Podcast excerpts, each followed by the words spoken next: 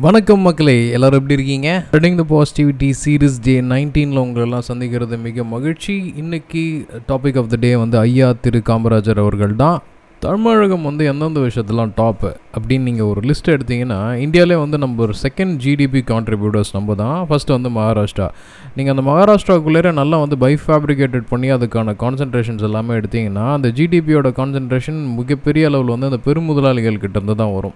So அப்படியே கூட்டி கழித்து பார்த்தோன்னு வச்சுக்கோங்களேன் ஒரு பத்து இல்லை பதினஞ்சு கம்பெனிஸ் தான் வந்து என்டையர் ஜிடிபியை வந்து தூக்கி விடுறது பட் ஆனால் இந்தியாவில் தமிழ்நாடு எடுத்துக்கிட்டிங்கன்னா ரொம்ப பரவலான ஜிடிபி வந்து கான்ட்ரிபியூட்டர்ஸ் எல்லா சமூகத்தினரும் உழைக்கும் மக்களும் சரி முதலை உலகமும் சரி புதுசாக தொழில் தொடங்குறவங்களும் சரி இல்லை நடைபாதை வியாபாரிகளாக இருந்தாலும் சரி எல்லாருக்கிட்டேருந்து வந்து ஈவனாக கான்ட்ரிபியூட் ஆகிட்டுருக்கு இந்த ஈவன் கான்ட்ரிபியூஷனுக்கு வந்து மிகப்பெரிய விஷயம் என்னென்னா எஜுகேஷன் அந்த எஜுகேஷனை வந்து முத முதல்ல எல்லாருக்கும் ஃப்ளட் கேட் அப்படின்றது வந்து இந்தியாவிலே வந்து முத முதல்ல வந்து திறந்து விட்டது வந்து காமராஜர் தான்.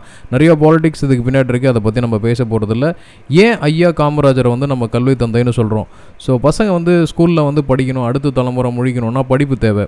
அந்த படிப்பு வந்து எப்படி நம்ம கொடுக்கலாம்? படிப்பை வந்து இலவசமாக்கும். இலவசமாக்கினாலும் வந்து நிறைய குழந்தைங்க வந்து ஸ்கூலில் சேர மாட்டுறாங்க என்ன காரணம்?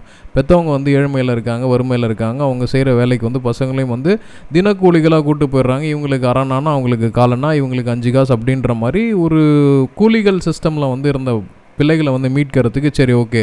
வறுமை தானே உங்களுக்கு பிரச்சனை. நாங்கள் வந்து ஸ்கூலில் வந்து சாப்பாடு போடுறோம் அப்படின்னு சொல்லி வர வச்சாங்க. ஸோ வறுமையில் வாடுற அப்பா அம்மா வந்து என்ன பண்ணாங்க? ஆஹா பரவாயில்ல நம்மளாவது பட்டினி கிடப்போம். பிள்ளையாவது ஸ்கூலுக்கு போன வாகத்துலையாவது வயிறு ரொம்பட்டோம் அப்படின்ட்டு சாப்பாடு போட்டு கல்வி கற்றுக் கொடுத்த ஊர் இந்த ஊர். அதோட தாக்கம் தான் வந்து பார்த்திங்கன்னா அதுக்கப்புறம் கலைஞர் ஐயாவாக இருக்கட்டும் எம்ஜிஆராக இருக்கட்டும் சத்துணவு திட்டம் ஆச்சு. அப்புறம் கலைஞர்கிட்ட போகும்போது ஐயா கிட்ட போகும்போது பஸ் பாஸ் ஆச்சு. அப்புறம் கொஞ்சம் இலவச சைக்கிள் திட்டம். அதுக்கப்புறம் ஜெயலலிதா அம்மா கிட்ட வரும்போது அது இலவச கணினி அப்படின்ற அளவுக்கு வந்து ரிஃப்ளெக்ட் ஆச்சு. உலகத்திலே வந்து லேப்டாப் வந்து எஜுகேஷன் பர்பஸ்க்காக ஃப்ரீயாக கொடுத்த ஒரே கவர்மெண்ட்னா அது தமிழ்நாடு கவர்மெண்ட் தான் அது வந்து நம்ம பெருமையாக பேசிக்கணும். இதுக்கு எல்லாத்துக்கும் ஆரம்ப விதை யார் போட்டது அப்படின்னு பார்த்தீங்கன்னா காமராஜர் ஐயா தான். வெறும் தொழில்துறை மட்டும் இல்லை என்எல்சி உருவாக்குனது அவர் தான். அணைகளை வந்து கடைசியாக கட்டின ஒரே சீஃப் மினிஸ்டர் அவர் தான். அவர் போனதுக்கப்புறம் காங்கிரஸே வந்து சரிஞ்சது. நிறையா வந்து சென்ட்ரல் பாலிடிக்ஸை வந்து உள்ளுக்குள்ளார கொண்டு வந்தாங்க. அவரோட மாதிரி வந்து மிகப்பெரிய இழப்பு.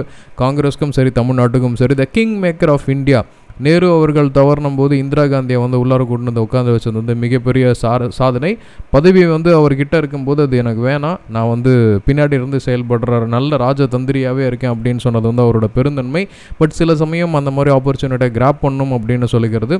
இன்றைக்கி வந்து அவர் மறைஞ்சு ரொம்ப காலம் ஆயிடுச்சு இருந்தாலும் தமிழகத்தின் மிக சிறந்த முதலமைச்சர் அப்படின்னா அவர் வந்து திரு ஐயா காமராஜர் அவர்கள் தான் அவர்களை பற்றி இந்த நாளில் நம்ம நினைவு கூறுறது நம்மளோட கடமை அப்படின்னு சொல்லிட்டு இந்த பாட்காஸ்ட்டை முடிச்சிடுறேன். கேட்டிருந்த அனைத்து நல்லுள்ளங்களுக்கும் நன்றி.